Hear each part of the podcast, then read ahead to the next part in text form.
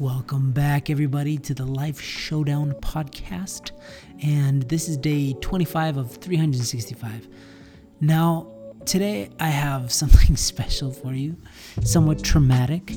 Uh, I'm going to be showing you guys via audio, listening to you guys. I don't know how to say that grammatically, but we will be listening together to audio clips from the night that I had a very terrible experience. And uh, if you've been listening, then you know it's I a, f- a few nights ago um, was in a house, the house that we've been in for the past nearly two months here in Costa Rica. It's by the beach, and there was a tropical storm. Now, keep in mind, there was a massive tropical storm that was international news, and we just experienced that a couple weeks ago, and it wasn't that bad. So I really uh, wasn't worried. Needless to say, I didn't even, it wasn't even in the news. I, I don't even check the news, but it didn't even pass my radar whatsoever. I had no idea. It was just a normal night, and it was raining, but it kept on raining, and it didn't stop raining. And so what you're about to hear is a sequence of, of messages that I had left with the owner, and you're going to hear the owner herself replying to me, and I'll narrate in between just for context's sake. But as you can see, the emotions start running pretty high, because in my mind, I'm I'm being absolutely flooded with, with emotions. With every drop of rain that is entering the house, there's a drop of wild emotion flooding my body. And um, there were two predominant feelings or, or thoughts that were producing feelings. And those were, what do I do? And like solution oriented. And the other is, is this going to be the end of me? Like life and death, and how do I get out of this? And so in the first message you'll hear, I'm going to cue this up right now. It was very, I, I seemed pretty casual. You don't hear much emotion in my voice, okay? I'm just uh, giving some facts and listening to it again. They're pretty alarming facts. I probably should have been a little bit more emotional, but I think it hadn't yet hit me what was going on. So let's listen to this first message here. Hello, Anne. I'm trying to reach you because this whole house is flooding really bad. The whole neighborhood is flooding, actually. Uh, outside, it's coming from both sides, from, from the front yard, because everything's clogged in the whole kind of river, and then in the backyard. So now there's, you know, I don't know, an inch and a half already of water on your floor. Uh, but it's coming in pretty fast from both the backyard and the front yard. We were draining it as much as we could in the beginning, but uh, now it's just too much. It's just everything's flooding. So I want to know what you think we should do. My three kids were at that time, I think, uh, I put them on a bunk bed, because our plan was really, you know, things are getting worse. We look in the backyard, and the the rain was just accumulating, like it was getting higher and higher, because we had glass doors that we can see out into the backyard, and it's like we were in an aquarium, because the we could see the water rising inch by inch, and it was just accumulating and accumulating. In the front yard, uh, it was also starting to accumulate, which we'd never seen before. So for context, we live right next to a river at the end of a street, and that river is where all the water is meant to go into to then stream out into the ocean, because we lived right by the ocean. Problem was, we didn't know it at the time. It was high tide. So massive storm plus high tide equals no place left for this rainwater to go to. And so it was now flooding from both the backyard and the front yard, and so we were surrounded by an increasing amount of water. So let's get to this next message now. Hello, Anne. Uh, this is turning into an emergency. Your floor is completely flooded. It's up to my ankles. It's getting worse. It's not stopping. Uh, I don't know what to do in terms of, do we turn off the electricity? We might have to go on the roof at this point. Definitely, it's get it's going to get up until the beds. So I'm not sure if we need to go up onto the roof. I need your help. Please, please contact me as soon as you can. point, uh, as a father of three and a husband, I'm doing a lot of mental calculations, and I can tell that, you know, this is not good. uh, and I was thinking, my wife doesn't know how to swim. My youngest doesn't know how to swim. So then I, my wife suggests, you know, we're going to have to find a way to get onto the roof. Because at that point, it was just, the rain was coming down ceaselessly, without mercy. And, it, you know, there's no stop to it. And it was flooding so fast. And all I had going on in my head were all those images of places like New Orleans or the Philippines, where you see people on the roof of their house with cars floating by. And I was positive that that was going to happen, because at the rate in which this, you know, water was entering the house, it was like, we're going to be flooded in no time at all. So you can hear in that message, I was starting to get pretty emotional, because I, I, I was also looking at the water was rising to the point where it was starting to get close to the electrical outlets. And so I was doing those mental calculations. My Wi-Fi is my only way to connect with the owner and to get some sort of guidance. But if I kept on the electricity, then we could all get electrocuted, because, you know, it was going into the fridge and all sorts of stuff. So you could start to hear the desperation in my voice. Uh, so now you're going to hear the owner's response. Now, keep in mind that she's an angel. Both she and her husband are amazing people. I love them. They, they're they're awesome. I'll get more into them. But listen to how powerful her message is back to me. Hi, Andrew. I'm sorry. I was in a meeting. Uh, listen, do not worry about the house. Um, I will suggest you go to the shopping center, the town center in front of uh, Malaga, which is a little higher, and hopefully uh, it wouldn't be that bad. Um, I'm trying to reach out to the area and see what the people are doing. Get into the safety area. The town center is probably the best. Andrew, the neighbors are going to the town center, the shopping center in front, because it's getting worse. So yeah, she was an angel, and she was keeping in touch. She's she was, you know, far away, can't help me, um, but she's in contact with all the neighbors. There's some sort of Facebook page where they all communicate.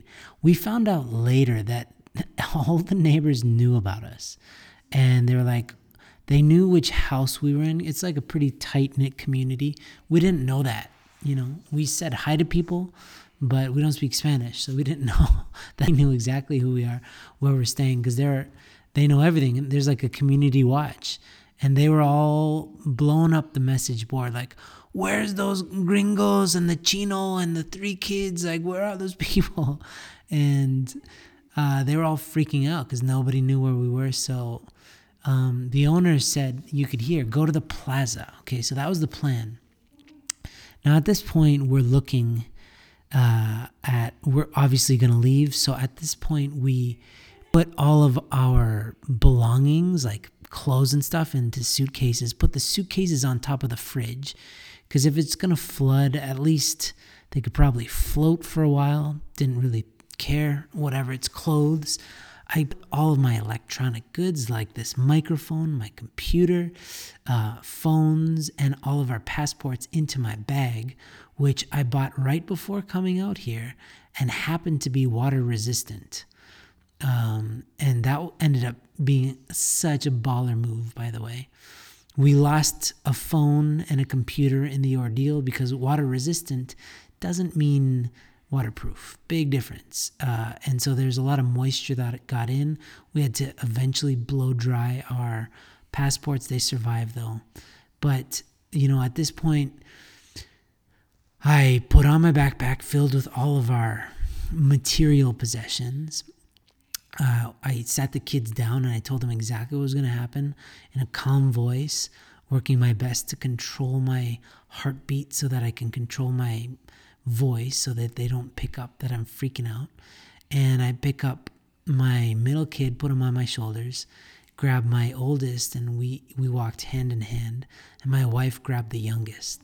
And I opened the door, and that water was probably about, uh, I don't know, a foot and a half. It was like above my knee for sure, between, I would say, knee and, and waist, so somewhere mid-thigh.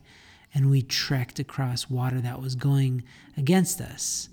Um, and that was, that was, you know, when she, her advice was to go to the plaza, and the first person we encountered said, don't go to the plaza, go to the shelter. And then the next person we said, said, don't go to either. And I was like, I just stopped listening to these people because everybody was freaking out, driving around. A lot of people were packing their cars and trying to get out of there.